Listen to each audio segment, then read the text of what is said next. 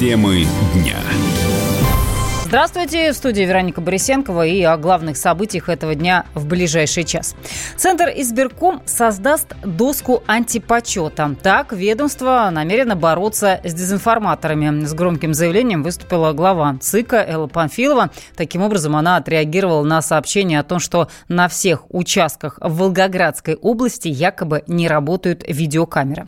Волгоградская область наряду с 15 другими регионами выбирает сегодня губернатора. И в целом же единый день голосования голосования затронул 85 регионов. Выборы проходят на пяти уровнях. По четырем одномандатным округам пройдут до выбора депутатов Госдумы в Хабаровском крае, Новгородской, Свердловской и Орловской областях. Ну, связано это с тем, что полномочия четверых депутатов э, были прекращены досрочно, двое скончались, а еще двое перешли на новую работу. В 13 регионах выбирают депутатов законодательных собраний, в том числе и в Москве. Свой бюллетень уже заполнил утром Владимир Путин. Он приезжал голосовать голосовать в здание Российской Академии Наук, про кандидата сказал так. «Не знаю его, но, надеюсь, хороший, порядочный человек». Конец цитаты.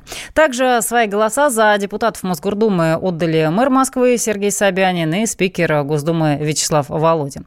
Глава Центра избиркома Элла Памфилова в официальном обращении к коллегам подчеркнула, что выборы должны пройти максимально прозрачно и без нарушений. Всем желаю провести этот день достойно, чтобы все наши избиратели были довольны, чтобы все избиратели были уверены в том, что мы, как единая избирательная система России, сделали все для того, чтобы они могли достойно проголосовать, достойно отдать свой голос тому, кому они считают нужным, и были бы уверены, что мы точно так же честно и достойно подсчитаем и подведем итоги. В Москве действует система электронного голосования. Ну, правда, она дала сбой и в течение часа не работала. Но в Департаменте информационных технологий сообщили, что проблема уже устранена. Явка на электронном голосовании превысила 39%, а на участке пришли только 2%. Это данные от 10 утра.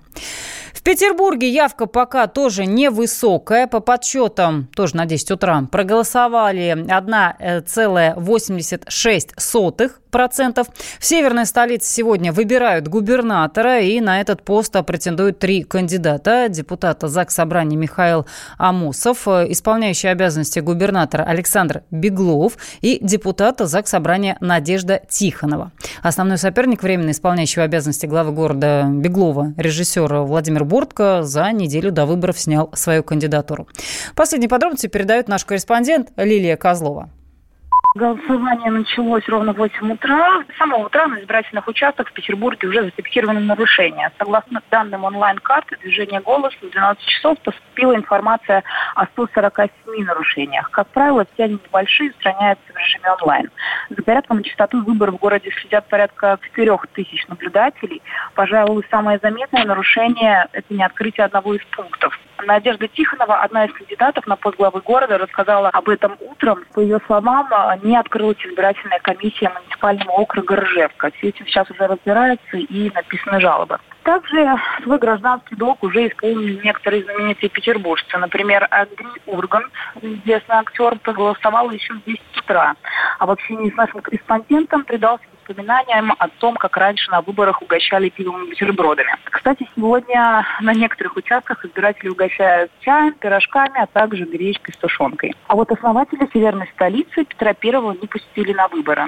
Мужчина в костюме императора пришел на избирательный участок, но проголосовать не смог, так как забыл взять свой паспорт. Но ему напомнили о том, что сейчас 21 век, и все-таки, несмотря на то, что он и основал Петербург, правила одинаковые для всех.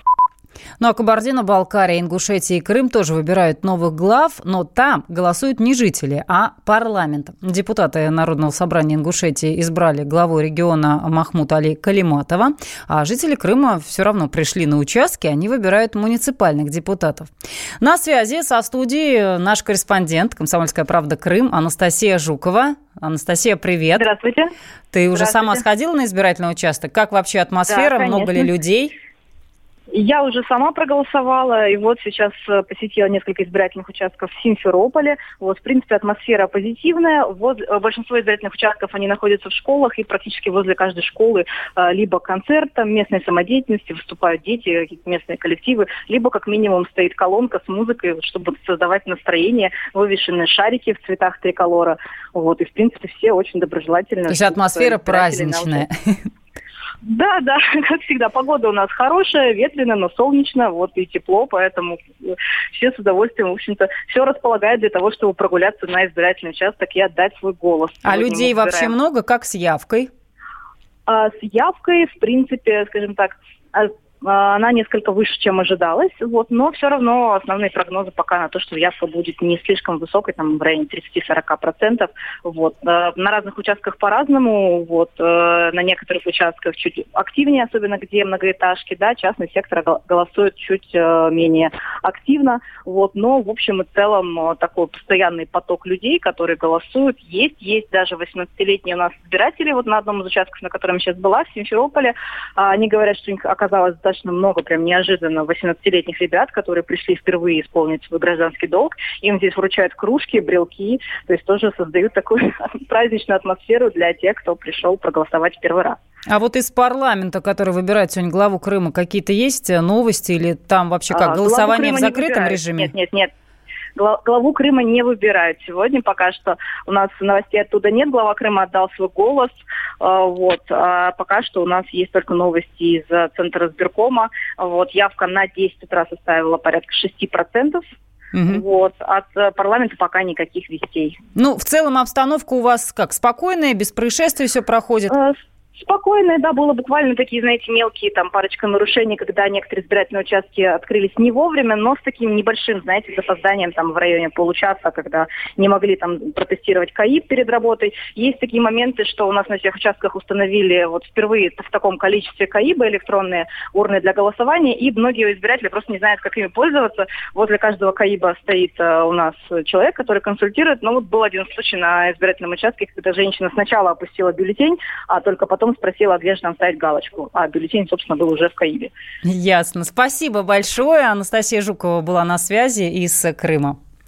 Но общественная палата пока не фиксирует серьезных нарушений в ходе выборов в регионах. Это сообщил сегодня замсекретаря ведомства Александр Таченов. И, в свою очередь, председатель Мосгоризбиркома Валентин Горбунов заявил, что все участки на подконтрольной ему территории открылись вовремя и работают штатно. Темы дня.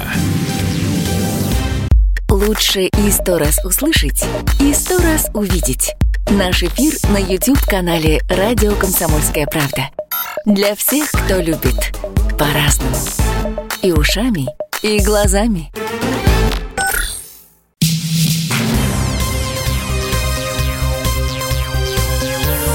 Темы дня. Ведущие российские банки пока не планируют снижать ставки по своим накопительным и кредитным продуктам. Это вслед за решением Центробанка. Регулятор третий раз в этом году снизил ключевую ставку, понизив ее до 7%, а это самый низкий показатель за последние пять лет. Но вот, э, как объяснили в Банке России, на такое решение повлияли более низкие темпы инфляции, чем ожидалось в первоначальном прогнозе. Ставку при этом намерены снижать и дальше. Но я напомню, что от этого показателя напрямую зависит, под какие проценты будут будут получать кредиты и население, и бизнес. Но опрошенные журналистами банкиры говорят о том, что не торопятся следовать за решением Центробанка. А почему, объясняет экономист Павел Кобяк. Я думаю, что в данном случае прошло слишком мало времени по результатам снижения ключевой ставки. И в ближайшее время, я думаю, что первопроходцем, как правило, это бывает Сбербанк, у нас он в ближайшее время все равно снизит ключевой свои ставки по кредитам и ипотечным банкам. Конечно же, снижение ставки Центробанком никак не обязывает других банки снижать, потому что получается так, что банки должны урезать свою маржинальность, свой доход по тем кредитным продуктам, которые они предлагают населению. Но я думаю, что позиция Центробанка будет важнее. И в ближайшее время, возможно, мы как раз и увидим о снижении ставки, будет объявлено в ближайшее время. На снижение ипотечных ставок рассчитывает и заместитель председателя правительства Виталий Мутко. Вот он считает, что к концу этого года банки понизят понизит ставки по ипотеке до 9%, а к 2020, как предполагает Мутко, они опустятся и вовсе до 8%. Возможно ли это? Мы спросили эксперта по недвижимости Никиту Журавлева. Ну, мы видим уже сегодня, что Центробанк ставку рефинансирования опустил, и есть тенденция на также уменьшение этой ставки. Соответственно, вполне возможно и ожидать также колерирования э, ипотечной ставки вниз. Я считаю, что это на сегодняшний день основной инструмент, который может способствовать людям покупке жилья и доступности жилья. Потому что мы говорим о том, что нужно делать доступное жилье, тем самым ипотечная ставка – это очень хороший прогноз, перспектива на снижение, для того, чтобы люди могли купить квартиру. Поэтому ипотечная ставка должна уменьшаться, и во всех национальных проектах это цифра стоит, что до 8% должна идти. Поэтому есть надежда и уверенность, что она будет, конечно, уменьшаться. После летнего снижения ключевой ставки, вслед за которым банки начали уменьшать э, свои ставки по ипотечным программам, рынок недвижимости, кстати, начал оживать. Ну вот, к примеру, в июле в Москве, по данным Росреестра, оформили 8 тысяч договоров жилищного кредитования, а это на 19% больше, чем в июне. Темы дня. Новое время диктует новые правила. Ты не позволяешь себе подолгу быть привязанным к одному месту. Ты думаешь об удобстве, скорости и доступности информации. Именно поэтому мы сделали совершенно новую версию мобильного приложения «Радио Комсомольская правда». Современный интерфейс и обширный набор полезных функций – возможность слушать нас в дороге, как на iOS, так и на Android. В режиме онлайн и подкасты. «Комсомольская правда». Всегда рядом. Радио жизни. Радио для тебя.